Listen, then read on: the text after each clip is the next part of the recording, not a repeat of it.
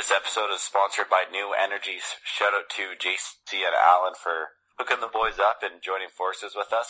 The World Hockey Report with Cody and Arden starts now.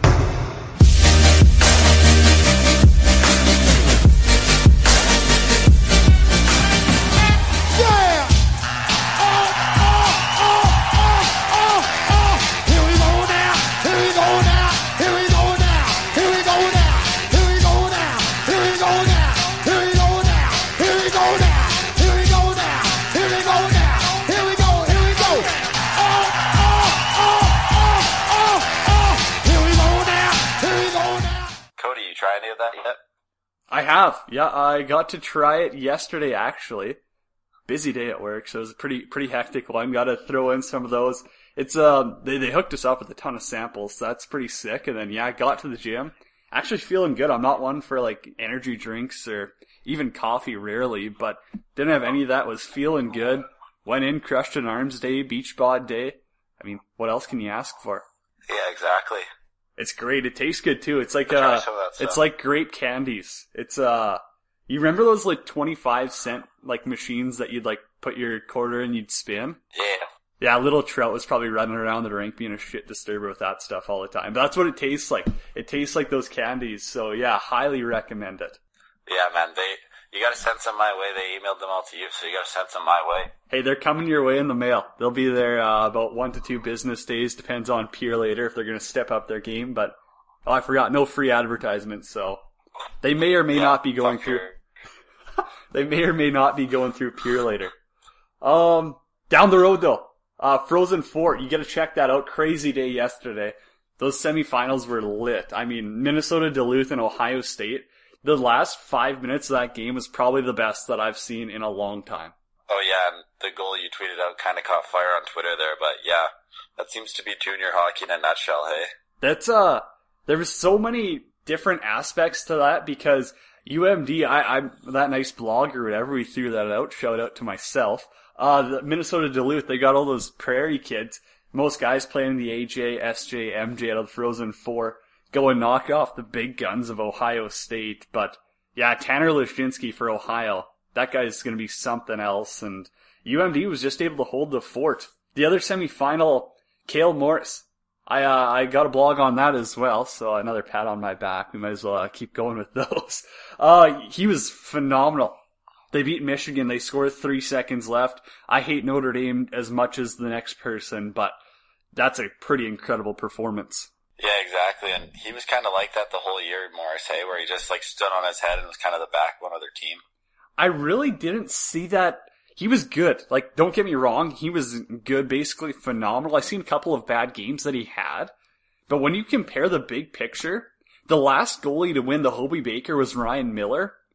And he's putting up better numbers, better performance. Now he's all the way to the national championship, something Ryan Miller didn't do when he won the Hobie Bakers. So how Cale Morris isn't in this is obscured. I mean, the, the kid played one period last year. That's one whole period. And now he steps in and he's the best goalie in college hockey. Yeah, I don't know. It just like maybe nowadays the points are a little more inflated, or the goalies are all better all around. Yeah, It doesn't make sense. It's something where I would, I would have to argue that for him not to be a top three Hobie Baker finalist is obscure.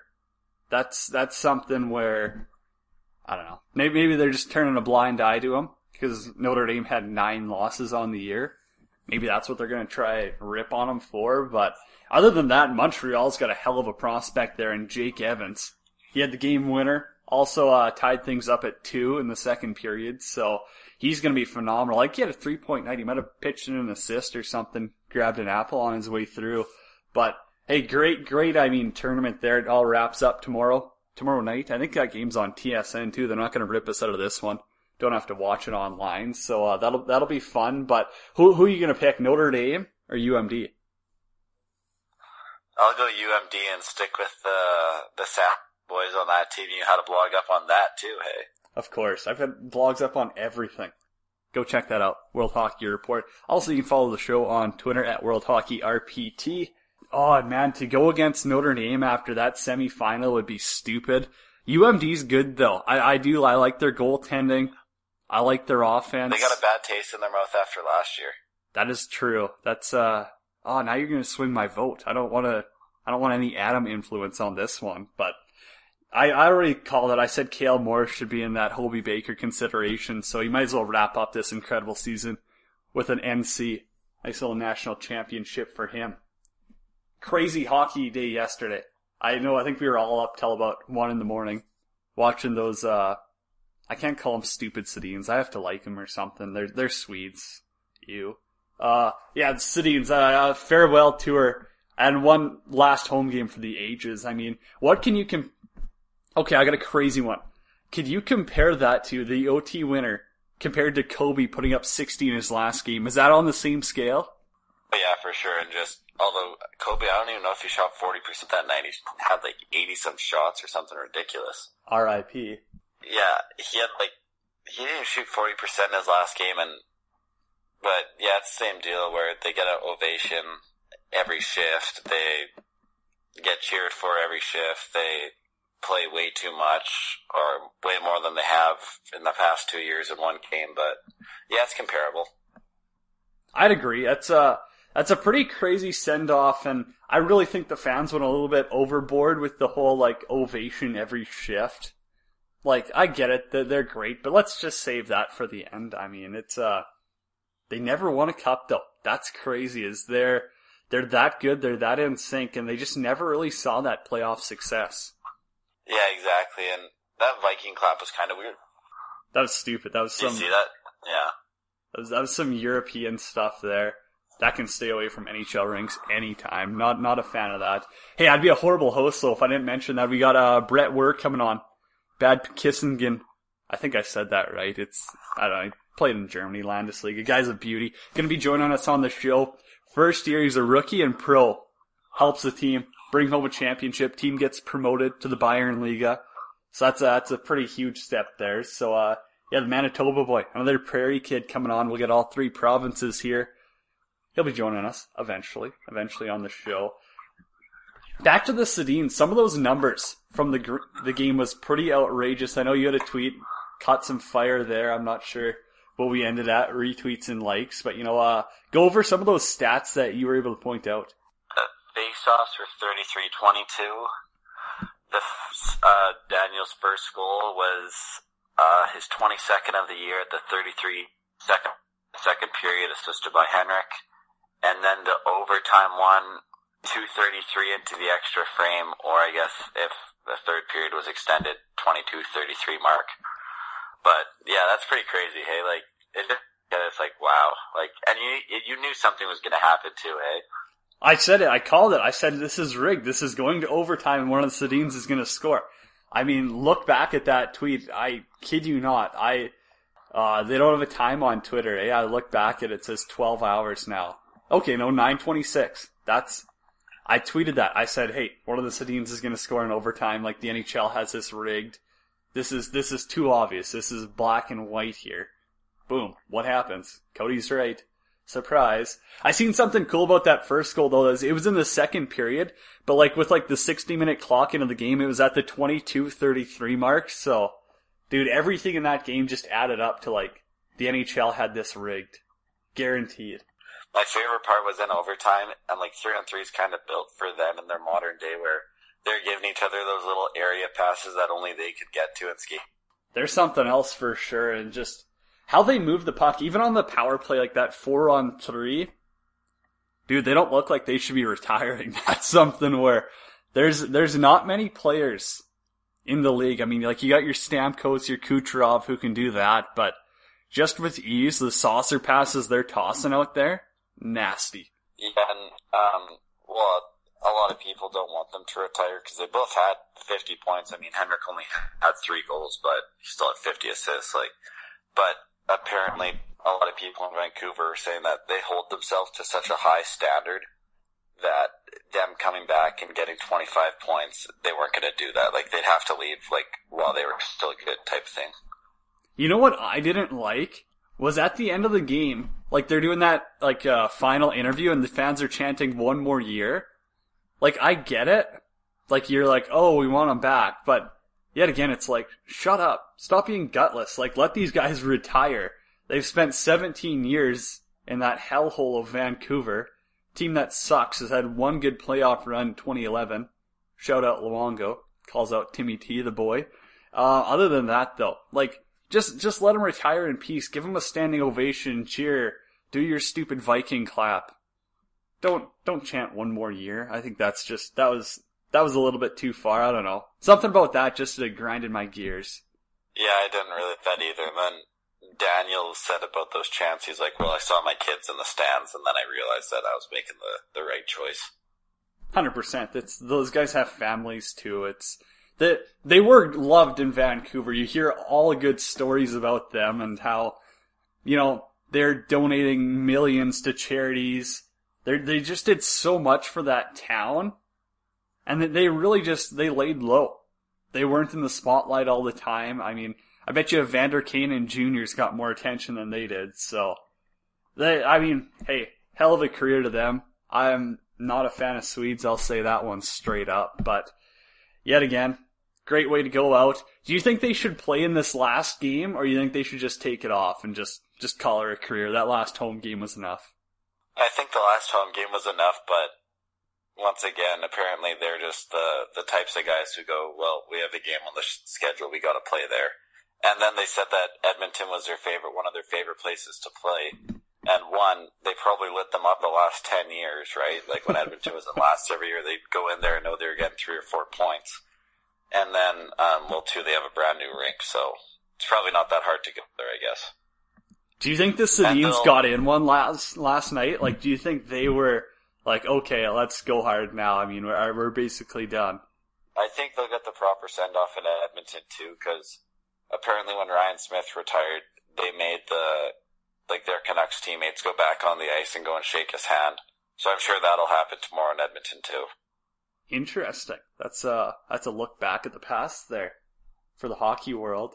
Um, enough for the Sedins. I'm not a Vancouver fan. Let's uh let's move on from them. But uh, Nashville, they clinched the President's Trophy there. So you, you've got to see enough of them so far. Are, are they got to be the the Cup favorites, kind of, or they they've got to be right up there? Yeah, I think so, but I've I played play like three times, and I personally think that that series would go seven, and you could flip a coin to see where they're going. But yeah, President's Trophy made it to the Cup final last year. Maybe could have won if their top two centermen didn't get hurt, but yeah, they're you could say they're the Cup favorites, but there's about five Cup favorite favorites. everything went wrong that was possible last year for them. That was such a tough one. I think this year they're they're a little bit more prepared. They've got that experience. That experience is priceless. You, you can't tell me different. So, guys are just that much more prepared, and they're that much hungrier, knowing that they were so close to a cup. I can't even see Winnipeg really standing in their way. That I could see that being a great series. I mean, going six, seven games, but yet again, I think Nashville's a, little bit too much. And as as I predicted, I was on a, a sip of sports. Check them out, twelve ounce sports radio. Uh, I was I said it's going to be a Nashville Boston Stanley Cup final. That's my prediction. I was really hoping Boston would get first in their division. Kind of not looking as likely 'cause they lost to Florida yesterday and lost to Tampa a couple games ago. But I don't know. I, I think that Boston would have a tough time with Toronto. Like anybody would have a tough time in coming out of that division. But it's just so hard to. And even even this year too, everyone said Washington was done, but they still won their division and they still have over a hundred points. And it's like, well, maybe maybe this is the expects them to win where they actually win. Washington is they've just got like that Eastern Conference is actually incredibly hard to come out of when generally you'd look at it and you'd be like, okay, Pittsburgh is probably going to walk through there. Not this year. This is going to be Pittsburgh's toughest path to the cup that they've had in a couple of years. Guaranteed. It, it's, it's not a cakewalk. Columbus gave them a run for their money. Boston and Toronto are both looking good. Washington's not going down without a fight. They can find a goaltender. That'll be helpful. Boston's kind of struggled of recently. Boston, but they're they're still trying to get Tuukka Rask into his playoff form, and it's not working. It's uh they got to stick with Khudobin. Wow, I'm wondering what Washington's going to do with Grubauer and Holtby. because Grubauer stood on his head the last month, and Holtby's just kind of been riding the pine. I think you go with Grubauer. I, you know what? Maybe you give Holtby game one, and if that doesn't work out, because they're they're most likely going to be playing Philly. I mean, that's uh, odds are there. I think That's Florida. kind of up in the air still. I think Florida guess has a two points, chance yeah. if if they win out and F- Philly loses, then I think they would get one game Florida. and Florida has two. Yeah, Philly has one game and they're up four on Florida, and Florida has two left. So if Florida won two, it would be in because I think they have would have better row. Yeah, they've got more wins and whatever they want to go by. It's something stupid, but welcome to the NHL. Tampa's looking to uh, kind of finish off that Atlantic division, so hey, good for them. That's uh, it's a, it's a heck of a season. Either way you put it, I mean, Tampa and Boston have both been phenomenal. I don't know. Do you think Toronto's going to be that dangerous in playoffs? I think so, just because they uh, they have all the young guys, right? Like they don't have to worry. Like they're kind of playing with house money in a way where they didn't really do anything to go for it, right? Where they still have Matthews on his entry level contract for next year, so maybe they get a defenseman or two. But uh, it's so tough because if they play Boston, they're going to Boston, right? And then games one and two, Bergeron's going to be attached to him.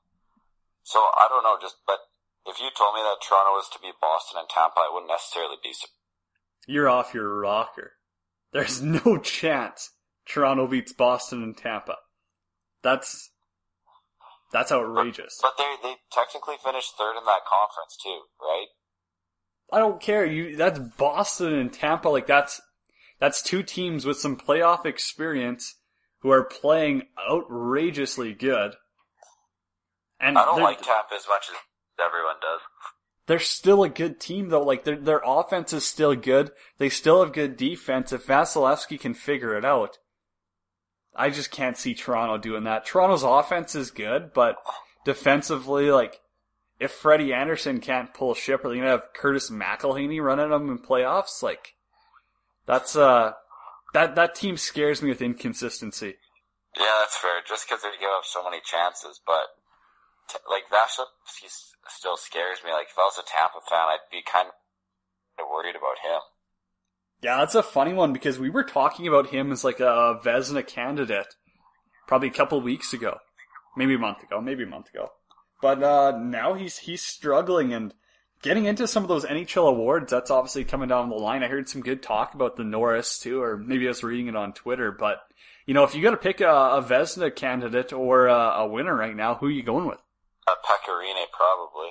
That's uh, I think that's uh, that's a pretty good one. There's a couple of other guys who really they they don't get. Gibson's even up there too. Uh, I think Gibson could be a top three. You know some crazy numbers that I've seen is that Marc Andre Fleury in Vegas still has a 931 save percentage. Yeah, but he's only played 45 games. Like, I think Vasilevskiy had that after his first 45. Dude, a 931 save percentage is nasty through 45 games. I know, but it's 45 games. Dude, that's that's still crazy. And then Connor Hellebuyck, 43 wins for the kid. I mean, he wants to play the last game to set the record. yeah, I know. Most, Like, uh, most wins by an American goalie. I I think I mean it's a he's having a great year. He is something where I really think he can. I mean, if, if Winnipeg's gonna do it, it's gonna be on the back of him. He's a he's a calm goalie. He's big. He plays well. I've liked him ever since watching him at the World Championships and stuff. So that, that's a guy who's really stuck out. He's matured his game. He's improved. And dude, it, it's proven with 43 wins. Last year, you look at Winnipeg, and he had like a 900 save percentage, and then apparently he just completely changed his game. And now you look at him, he's one of the best goalies in the league. Now everyone was saying that. I think I seen something with our, our friends there at TSN or Sportsnet or one of those clowns, but they were like, "Oh, he completely revamped his game."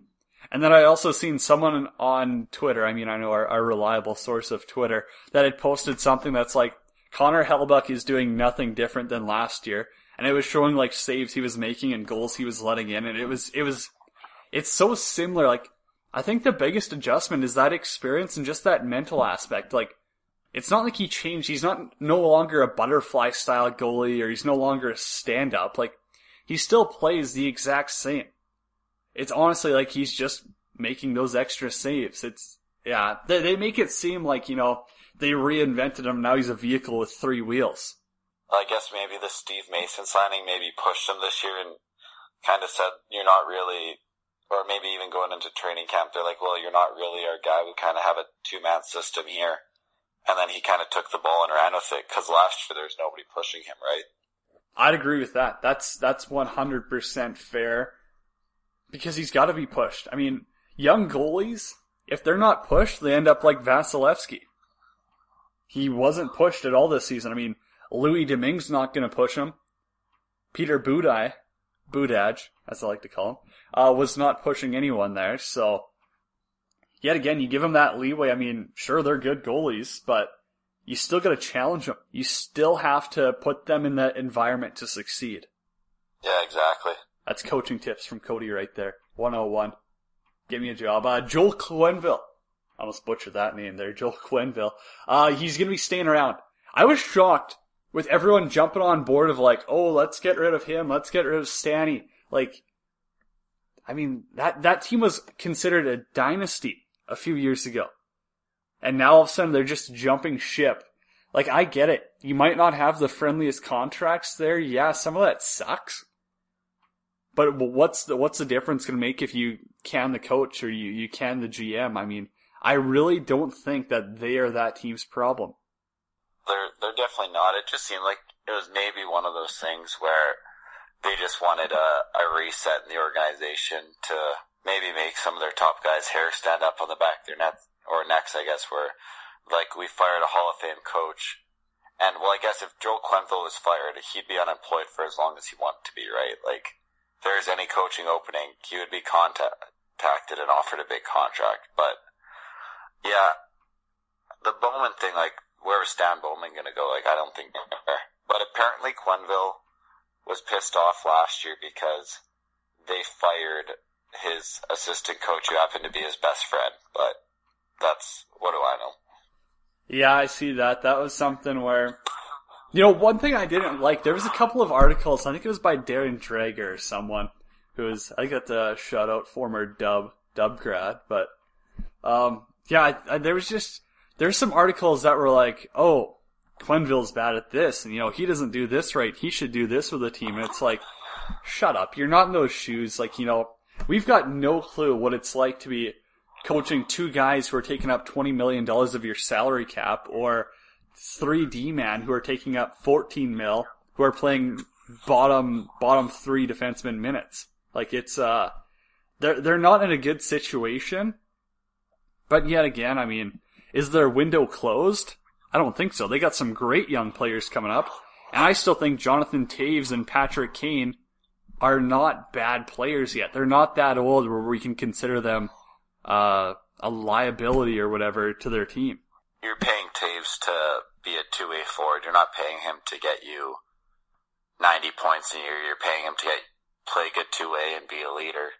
I think the bigger, biggest problem is probably their defense because, like, you look at Seabrook and they're six defensemen. And I saw something on Keith this week, and I think it was Friedman. He asked the, some assistant coach about Keith's struggles, and he said that it's on the power play because he can't shoot anymore. Is it is there like an injury or something that leads up to that, or you know, like why would he just all of a sudden lose that? I don't know. It's not like he ever had like a bomb from the point, but he still skates and can get into the right places. Fair enough. That's a that's a tough one. That, that seems like one of those contracts that's probably buyout material. But um, enough with Chicago. Well, uh, one of the funny things that I saw this week was that that list of like predictions from the start of the year from some of those Edmonton media guys. And we went over this. So, I mean, Stanley Cup final predictions. The only one was, uh, Robert Tychkowski. He had Tampa over Nashville in the finals. That's respectable. Um, Ellingson has Chicago winning. Matheson has Edmonton and Terry Jones has Pittsburgh beating Edmonton in the final. I mean, you obviously saw that list. That's that just shows what the the media is coming to nowadays.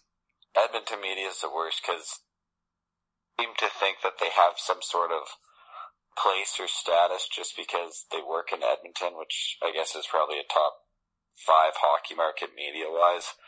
And they seem to think they have some sort of status about where they are and how their careers are, where they think that they can just tweet all this stuff and make all these predictions without consequences. And that, that Tychkowski guy at the, at the Blades game, well, it wasn't the Blades game, but at Sasktel Center in Saskatoon, uh, Edmonton was playing Carolina.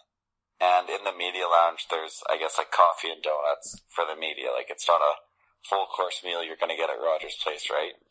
And then he tweeted something. He's like, in case you're wondering what gas stations look like in the 1950s, this coffee here is it or something. And it was just like some sort of arrogant comment where he tried like, kind of like putting somebody under the bus in the Blades organization, which was kind of stupid of him. Get out of the stoon, buddy. That's uh, I that yeah. There's no need for that shit anywhere. I mean, get over it. We don't. I don't. I really don't care where you are, where you're writing from. I mean, if you've got legitimate facts, if you've got legitimate reasons, okay, well, listen. I mean, if you're gonna say Carter Hart's a Calgary Flames prospect and try rip us on Twitter, that I mean, we'll laugh in your face. That's that's obviously. I mean, you're a clown. But there was another one that was absolutely stupid on that uh, that list. Who picked the goalie from Chicago? Who was that again? Because someone. Oh, Oh, uh, I don't the. Calder. The Calder was for Anton Forsberg. That's what Terry Jones picked. That's that was What's, what's he gonna do? that was off the charts. Like they, yeah, that one was boggling because they've got Crawford and they've got other good North American goalies in the system. Like, what did you see in Anton Forsberg? That was like, damn, this guy's a Calder for sure. Like, you didn't see, well, Brock Boeser last year. Even just his little run at the end, that would have, that would have probably been one of my guys. I don't mind Charlie McAvoy either as a, as a pick. Cause I mean, coming into it, you see the end of last season, right? You're like, okay, these guys have potential, but Anton Forsberg's off the rails. Yeah, like that's that's ridiculous. And I I think I tweeted this out, but I said that well they were bitter. They didn't want to pick a Western Canadian rival and Boeser to win the the Calder, and then they didn't want to pick a guy who they pretty much traded to win the Calder and Matt Barzal, right? Fair enough. That's uh, I, I do remember seeing that. That's kind of funny. Gotta love them. Gotta love them. Yeah, everyone picked uh, Vancouver to be the worst Canadian team, so maybe they had, they had something there. Uh, I love uh, when guys are picking Winnipeg to be the the most uh, disappointing team of the year. Like, all right, shove it. That's a then surprising team. Like, I don't I don't know. I mean, I don't know where these guys are are picking or getting their facts from, but all of them just seem like if I was going back to last summer, like none of these seem like logical choices. I mean, I, I don't want to sound like, oh, I'm an NHL expert. I mean, I hardly, hardly kicked around in the minors, but it's something where, dude, I mean, to pick Buffalo as your surprising team or Phoenix, dude, you, you do realize they've got Antti Raanta as their goalie and Buffalo has Robin Leonard. like, those are, And Durant just signed an extension. yeah, I seen three year deal. So hey, term, term, term. That's what you want, right? Fifteen years, fifteen mil. Take it, take it. One mil a year. Uh, yeah, Raanta. That's a pretty solid deal for him, but he's not going to be playing. Darcy Kuemper. Shout out, Sasky boy. Surprising players of the year: Drake Caggiula and Anton Slepyshev. That just doesn't make sense. Like, if you saw those guys last year, you saw that they were they were just kind of like byproducts of a good team last year, and then this year, when they good on themselves, they look like shit. Like they don't look like shit, but like Slepyshev, you watch him play, and he has like nine goals this year, and I don't think he's made one play where you're just like, oh yeah, that was a really good pass. Like he just goes straight ahead and tries out skating everyone, and he it really doesn't work. And then Caggiula, he just he doesn't really look like an NHL player to me. He's just kind of out there skating around, and like he just like is too like like he moves too much out there. It seems like where he's just like tries to do too much with the puck or he's never in the right position and he's small and yeah, that that doesn't make sense. Still seems like he's adjusting from college, and I get it. I mean, it's it's whatever. It's your, your first couple of seasons is going to take some time, but he doesn't have the right people around him, and I don't think Slepyshev. I mean, I think Slepyshev's a KHL star. That's that's where he should be. That's I mean, as simple as you want to put that. Obviously, it'll be fun to play in Edmonton, but is he ever going to be some of the surprising forty goal scorer? No. I mean, th- th- that's a long lost train. If that guy gets 20 goals in a season, they should be thrilled. 15. 15 would be happy. I mean, a little bit far, but, um, well, speaking of, uh, reporters we've been ripping, that Calgary media guy, uh, we'll go with first name basis, Eric. He was, um, it seems like he just caught on about the Flames' character, emotional engagement, and that stuff, and uh, how some of their top players weren't emotionally invested. Something I, I believe you wrote about a couple of months ago. So, uh, I I just I don't see why some of that stuff, you know, it kind of takes a little bit longer to get out there. It just seems like something where we've been seeing this all year. Guys like Gaudreau and Monahan just don't look into it. Yeah, and it dates back how many years now? Well, well, I guess most recently last year playoff, where I think Monahan, like they had four goals on the power play total, or Monahan had four, and then Gaudreau had four assists, and like even strength, they're terrible. This year, you see Gaudreau and Monahan get into a big game, and they just folded. And they're like they didn't seem to have that guy. Like I know Ferland was kind of that guy for them early in the year that he got hurt, and then kind of came back down to earth a, a little bit. But like they just didn't like you watched them and you just wanted more from them, right? Where you'd say, okay, like we need a big play here, and then they turn it over and something bad would happen to them. Like outside of overtime, they weren't very good at even strength this year. I'd, I'd agree with that. That's Monahan was actually sick in overtime, so I loved watching that. But I would agree, they were ghost players. They were they were like the type of guys who leaders must have just hated seeing them on the ice. Like they've got so much potential, and you're just out there for a joyride. So that's that that's clearly a piss off, and you know I can see why the Flames didn't have success this year. It just it wasn't a team effort, and I, I hope they can still pull through next year. I still think Mike Smith has it. I think they have to use him better at the start of the year.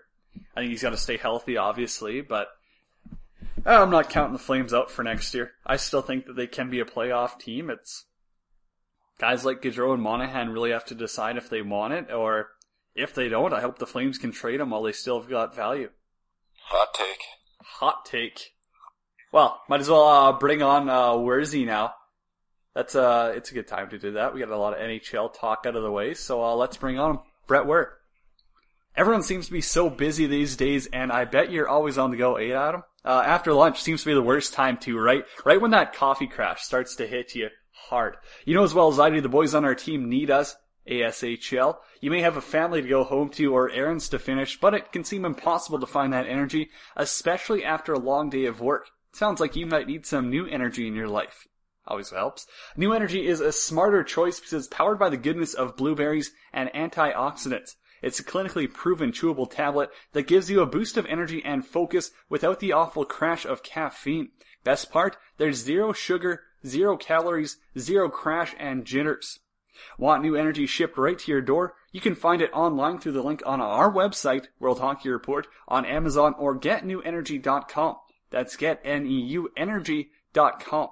No hassle, no more stopping at the gas station or coffee shop every morning. Each stick of new energy comes in a resealable package with three servings, so you can easily take it with you wherever you go. They're chewable, taste great, and melt right in your mouth, so you can take them without water, whether you're a serious athlete or a 9 to 5 workhorse. Get the energy you need everyday life. Get new energy. Now we're gonna bring him on. Brett Ware. Joined now, uh, German champion. Bringing him on. Interview, of course, brought by New Energy. Go try them out. Looking for some different supplements, anything like that. New Energy will power you up. Oh yeah, we got Brett Ware. Manitoba boy gets back from the season, joins us on the show. Hey, thanks for coming on. Hey, thanks for having me. No problem. Okay, uh, that was your first season overseas after university, but what what was it like? And then obviously, I mean, we'll, we'll get into the championship and stuff later. But what's that adjustment to your first season overseas? Uh, it was, you know, it was a little bit uh, taking adjustment. It was uh, getting used to the different culture, language, uh, different ice surface, how they how they maintain it, how they sharpen skates, I mean, little things like that. It, it was a little definitely an adjustment to, but overall, it was just a fantastic experience. Uh, definitely one for the the memory bank. Now, now it's all you gotta say. It's fantastic, obviously, but you gotta deal with some uh, fun guys there. The Russians are obviously in- interesting. Um, they're not listening, so I mean we don't have to go with names or anything. But frick, I mean I, I think everyone who's played hockey's had to deal with them, and they're just asshats for some of that. So was there was there anything like you know that, that stuck out with like just damn these guys are weird? Uh, yeah, yeah. Every time, you know, we had we had half a room that was, uh, you know, the Russian or Lithuanian or Siberian, so they they spoke all Russian half side of the room, and everybody else between the German, Swede, Finnish, Canadian, we all spoke kind of English, so everybody could understand. Uh, so a lot of the time in the dressing room, they just kind of would nod at you if you were trying to talk to them. They had no idea what you were probably saying. Uh, we had some. I roomed with two of them for a little bit. We had uh, uh, 48 hour party nights. Uh, I don't know if they slept very long, and and uh, yeah, they were. Uh, you know, they asked asked for a little bit of money, and you said you asked them kind of what for, and and they said, oh, no, it's just good to have, or you know, we they one guy said, uh, oh, I don't have cash, I just have card. And they said, oh, we have card. We drive you to machine. Oh no, we, we I, my card doesn't work now. But uh, they, did, they had some pretty interesting moments. Uh, good players, but uh, very hard to read sometimes. And they, they just don't give two shits about defense. It was probably one of your, your first times playing with them, but that's an eye opener. Uh, yeah, especially when I had to fill in on defense. You're looking to make a breakout pass, and next thing you know, they're standing almost sipping the goalie's water bottle down at the other end. Uh, but yeah, they uh, like when we had a we had a 10-9 game we won against one of our rivals, and uh, we had uh, I think we lost six two, and I think so out of the 15 goals, I think they were out there for I think nine or ten of them, almost almost majority of them. Hey, as long as they're scoring, they're happy. That's the that's the best thing. But uh, I, I know you're not going to pump your own tires, so I will. But you're kind of a jack of all trades this season.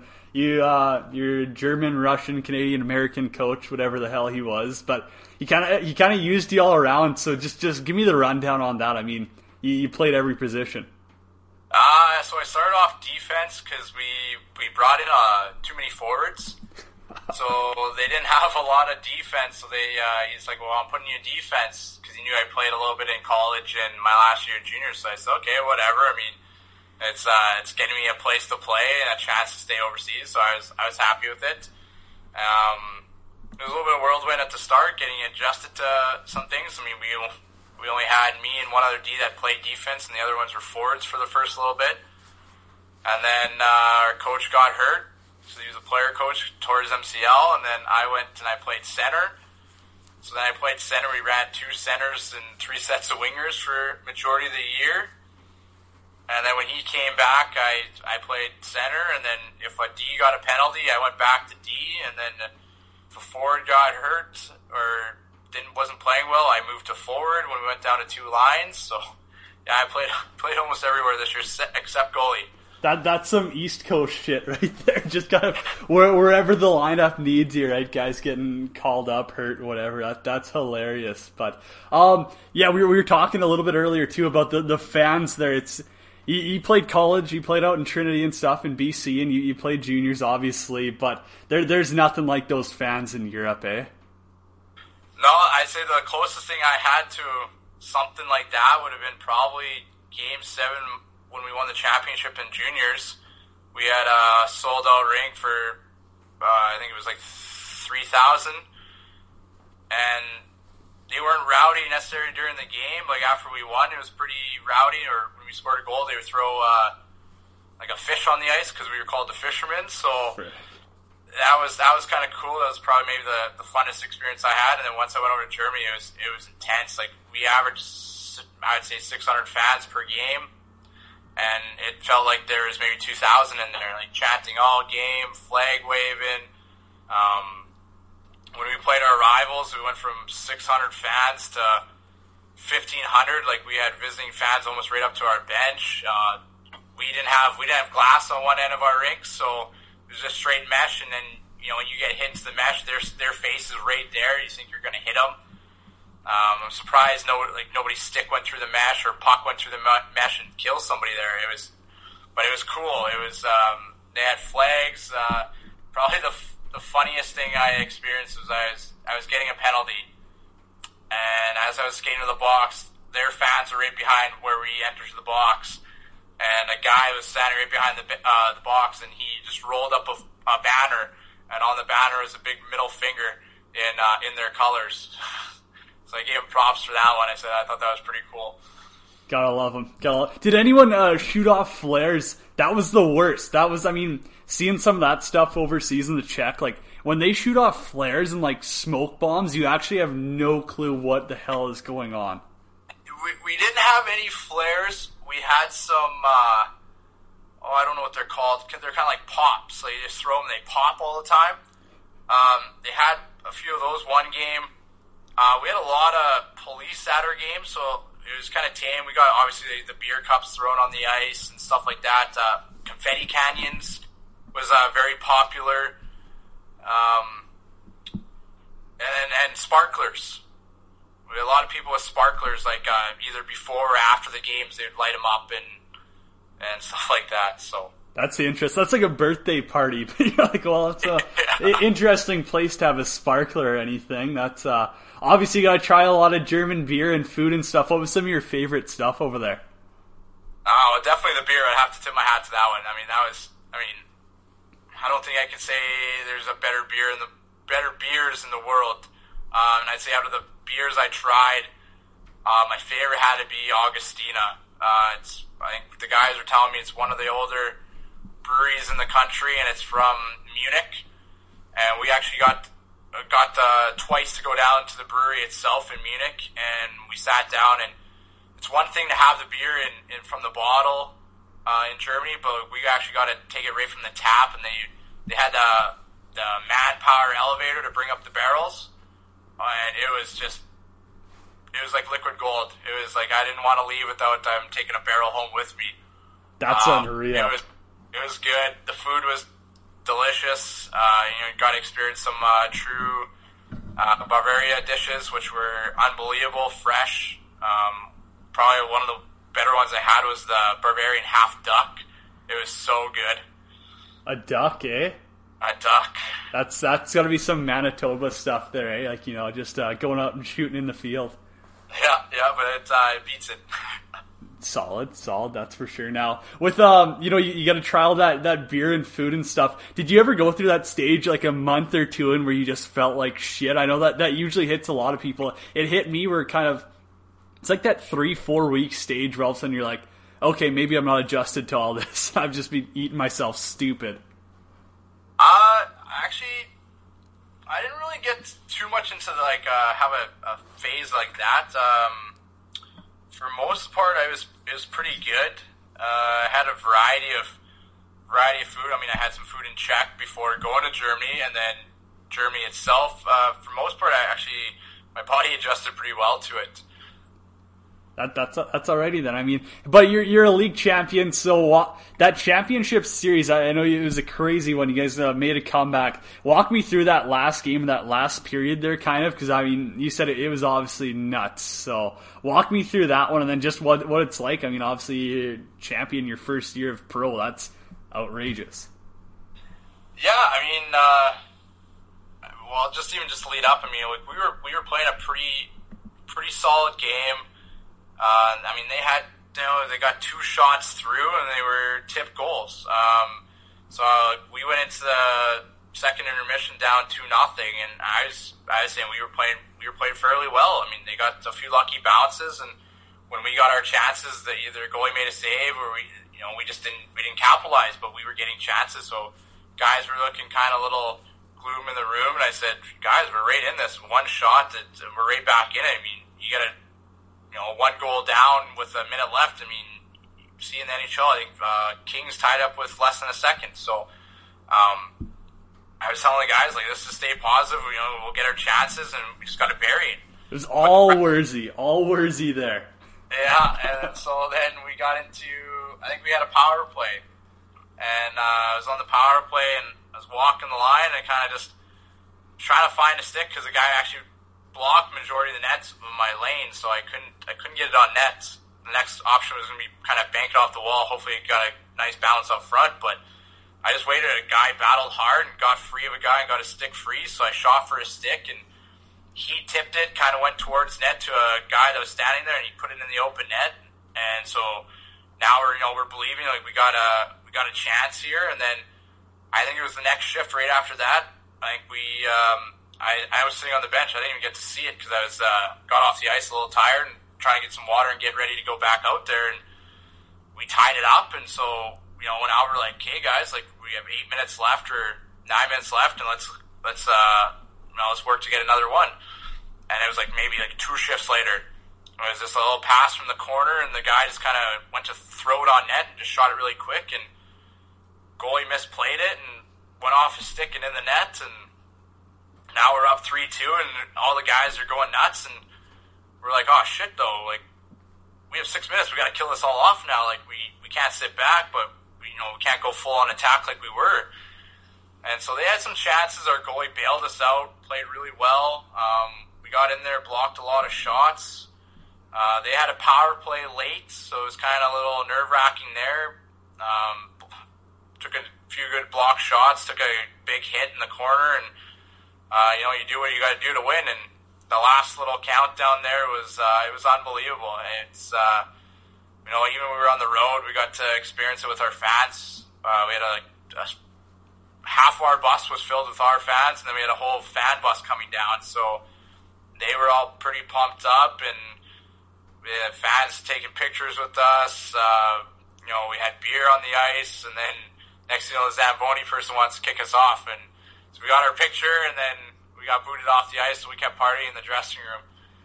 Frick, I bet the boys got in one after that. That would have been a, a pretty rowdy, pretty rowdy scene, especially for your first one in Germany. So, hey, no, no, thanks for coming on, though. I do appreciate that as always. Always good to get some insight on the boys who are playing overseas, and we'll definitely uh, uh, follow up with you for sure. I uh, appreciate appreciate having me.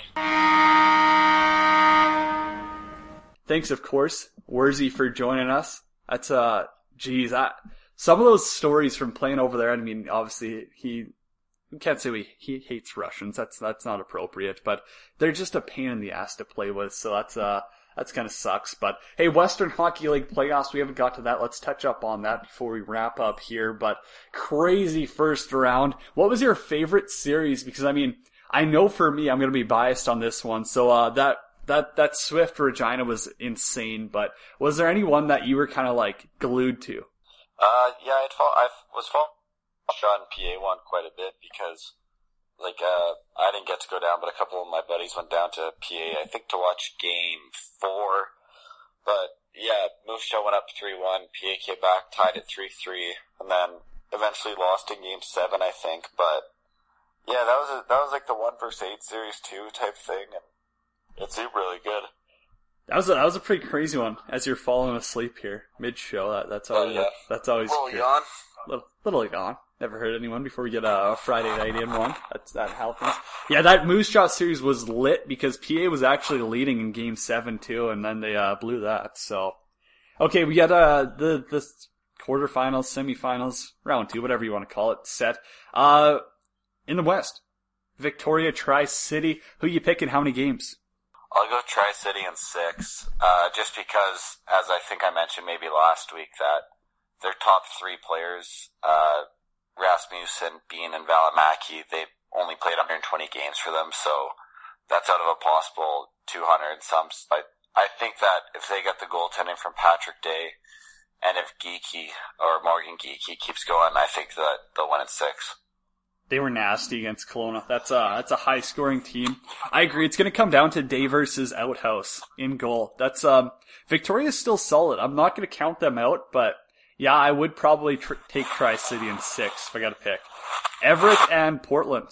Oh, um, I'll go Everett in six. They played two less games than Portland in the first round, and I just think that Carter Hart, he kind of had a so-so first round. Like he wasn't great until the last game, I guess, where he had a shutout. But I think that Hart will beat Kehler, Cole Kehler, Portland's goalie, and then, you know, I like Garrett, I guess Pilon, my boy, shout out Saskatoon. he was really good in the first round. Then Bajkov and Matt Fonteyne. I think that they'll match better than what people give them credit for with Cody Glass and Bellows. But yeah, I'll six. That's an interesting one. I Everett's good. I mean, Carter Hart's obviously a, a phenomenal goaltender. Didn't have a great first round.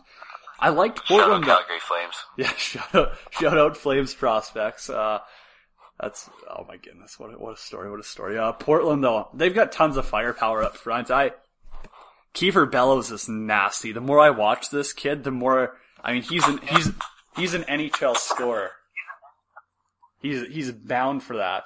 They also got Cody Glass, so yeah, if they can get that goaltending, I think they can take Everett in seven. That's I'll go Portland in seven. Oh.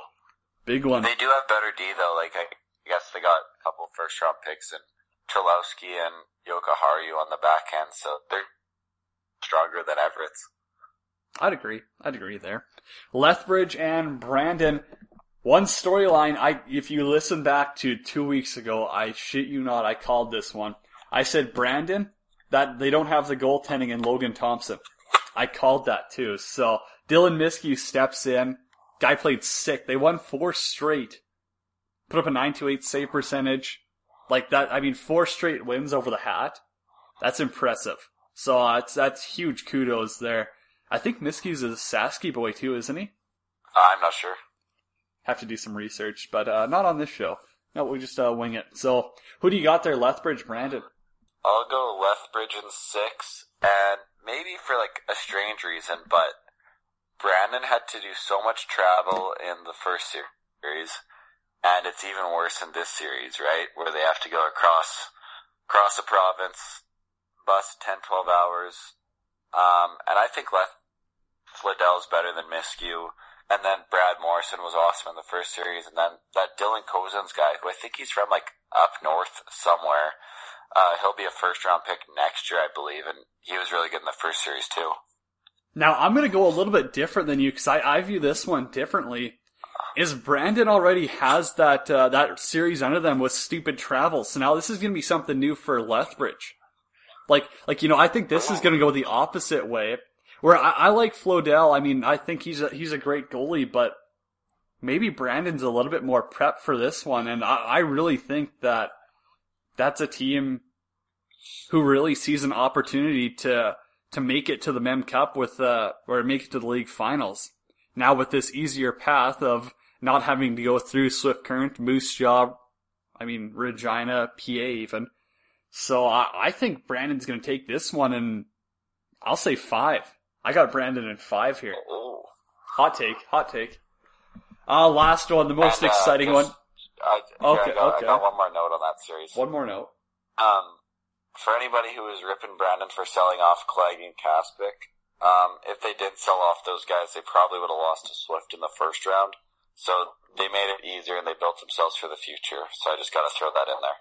Yeah, huge shout out to uh whoever Brandon's GM is. Is it still Cory Clouston there? Or Mc, no, Oh, McCrimmon? no, he, that that asshole's far gone. He was there. Hey, he was there back in the day. That's uh the Cody Jans enlisted days. So that's uh Um, it's I think it's David Anning and Grant Armstrong. One's the head coach and one's the oh, the got, GM. I think Ar- yeah, Ar- Armstrong's the GM. Grant I- Armstrong's. They have like a hundred point guy, Ty Lewis, so who that carry their team. I hope they got rid of whoever's there when they uh decided that I was a good idea to bring into town. So uh, probably a smart call. The, be- the best series in the dub, though. I mean, this might as well be a league championship series. Moose Jaw and Swift, round two, meeting up as everyone dreaded. It's a crazy one, but give me your pick. Swift Current takes it in six on home ice. Uh, Brody just isn't the answer in net for Moose Jaw. I agree. I didn't like him in round one. Wasn't a fan at all. Yeah, Swift and six is. I mean, that was that seems a reasonable. Get to home ice. I don't want to say Swift and five, but to, just to choose something different than you, I'll go Swift and five. I let's not say that Stuart Skinner's the answer for Swift Current either, but yeah, I'll take Skinner over Willms. That's I was not impressed with him. I wasn't impressed with Moose Jaw's defense of how PA got them running around. Like Moose Jaw was living off some hail marys there. If it wasn't for that Almeida kid, or Almeida, whatever. I mean, he was he was clutch. That's a captain clutch move right there, and I just don't think they can do that against Swift Current. I, I don't. No, they can't, and they're probably in for a rude awakening because if they had trouble stopping like Fonstad and Parker Kelly, I think they're gonna have a worse time with Gawdin and Steenberg. Those guys. Heponiemi puts up zero bingos, ten apples. Steenbergen at six and six, so yeah, they're gonna be solid. That's um. Are you gonna change your uh, WHL champion pick now, or who who are you gonna stick with? No, I'll stick with. Did I say Everett over Moose Jaw or Everett over Swift? You definitely, I don't know. You just said Everett to win, so Yeah, I'll, I'll still pick Everett to win. well, I'll still stick with Swift then. That's uh round two predictions. World Hockey Report. Follow us at on Twitter at World Hockey RPT. Any uh oh you had a hot blog this week. Let's uh check that one out. World Hockey Report. Might as well go read some blogs while you're at it. I mean, and check out some of the new new energy banners. We've redesigned it, so uh yeah, it's looking fresh. Um, John Tavares, is this his last week? Coming down to last games as an Islander. Probably. Like that new that rig situation just kind of screws them. I'd agree. It's that's something where I don't think any player wants to be in. And why would you want to sign a six-year deal at four years? You don't even know if you have a home rink. Yeah, exactly. And it's like if you're like, let's say you're going to work every day, but you don't have the proper building, so you can take the train and then take a half hour bus ride or whatever. Like it's just like one of those things where you compare it to the real world and it doesn't make sense. I'd agree with that. That's uh, it's a great read. Go check it out. Uh, Adam's got his blog up there. My most recent was uh, Frozen Four by the numbers. So uh, just kind of looking at some of those AJ or uh, like Canadian Junior B guys. Obviously, like the BCHL's stacked in college hockey, but um, Nick Deary at Minnesota Duluth, the lone MJHL player from the SJ. There's Benjamin Pat and Blake Young, both at UMD. They're moving on to the finals. Shout out, Frozen Four. AJHL, they got five alumni, Parker McKay, Nick McCormack, and Sammy Spurrell at UMD. Then, uh, Ohio State. Two losers. Kevin Miller and Sasha Larocque. Yeah, the, the Berta boys there. They're at Ohio State. So, yeah, it's cool. I mean, UMD, man, if they win, that's, um, you're bringing in the tr- the true hockey players, the true junior A guys. I think that's some of the the last leagues that prove like the true junior hockey style of like rough and tough and grit and still have some skill out there. So yeah, nothing like the good old MJ, SJ, and even the AJ. It's uh, hey, great to see them doing good. Yeah, exactly. And I think, uh, well, when we t- a couple of years ago, we were talking to their head coach. He walked by us and introduced himself and some sort of connection. And he said that their team relies on some of their Canadian and like Saskatchewan, Alberta guys to kind of come in and do the heavy lifting. I'd agree. I mean, it's uh, it's kind of those rough and tough playoff guys that really, dude. That that's your glue guys on the team. I mean, Sasky boys. There's nothing like him. That's uh, I'll stick to that one until I die. That's uh, that's a great. But uh, wrapping it up, the Masters golfing. Everyone's uh obviously got some sort of an eye on that. Who's your pick to win this year? Well, I, I I'd actually like Tiger Woods to win. Oh, stupid poll the other day. It was like, who would you rather win, Tiger Woods or Adam Hadwin? And I'd obviously rather the Canadian guy win. Um, my pick, like I always pick Rickie Fowler, but he never actually wins. He's just like a top five guy. But my pick will be Justin Thomas. Really, Thomas? He's uh, what's he at right now? I, I don't even see him on the leaderboard, so maybe I'll have to look down farther. But yeah, I, I like Rickie Fowler as well. But if I'm going with someone, it's Jordan Spieth. Right now, I, I, I really like him. I mean, I, I think that he's going to be able to pull through and just get better as the, the weekend goes on. So if you're in Georgia, go stop by Augusta. That, that'd be nasty to go to one day. I'd love to, love to go check that out. Anything, uh, you're, you're hitting up on the Netflix now? Well, just last note on a guest, my dad went, but he only went to the practice round, and he said he'd rather do that, do that just be phone in, and you can get basically as close as you want, and there's not as many people. And he said it was just really cool to see guys like hit like 30 shots out of the sand and like stuff like that. Hey. Yeah, that'd be, that'd be pretty badass actually. You don't really think about that, just seeing some of the skill of those golfers. I, I've heard guys like, uh, Mickelson and stuff, like, I mean, they- they're just draining like 20, 30 foot putts for fun. Like, you know, it's just like putt after putt. We're trying out the greens. That's, uh, would be pretty cool to see. Probably, probably something that I'd put on the life list to go check out. Other than that, though, uh, anything, uh, topical, crazy, uh, going through the trout waves? Uh, no, just if you follow us on Twitter, don't, um, and you want to have a good friendly argument, don't start calling us assholes and pricks after the first, uh, two tweets. No kidding. That was that was just outrageous, and like the, the I don't even know. Like we, I honestly, I I didn't reply. We didn't reply anything bad to him either. We were just like, no, your facts are wrong. Like, like come on. I mean, But they, it. they didn't tweet anything. They didn't tweet anything factual. If anybody's listening to this confused, go look at her tweets. Um, there's a girl named Shannon, some named defense minister, and another guy. And I just replied to. Her. I said, like, I think Chiarelli like ruined this team. And then sh- this girl was like, "Well, look how good our prospects are." And I was like, "Well, don't inflate our prospects just because we have three of them."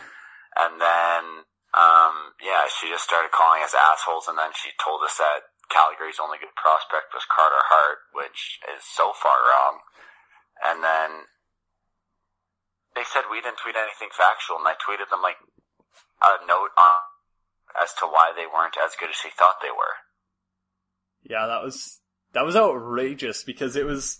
I mean, shout out to people who have fake Twitter accounts for one, or like ones with like zero followers, and like it's like they're just there to stir up the pot. But yet again, I mean, come come at us with facts and we'll talk. But if uh, if all your facts are wrong, and if your your next goal is just to to chirp us when we tell you that you're wrong, like, eh, maybe maybe stay away from World Hockey Report. Even though we do appreciate all the follows. Uh, I don't know what we're at right now, probably 7,500 plus. So, uh, let- let's get the boys up to, what do you say, about 70,000? That seems reasonable, right? Get the, get us there by Yeah, Sunday. maybe, maybe hundred thousand.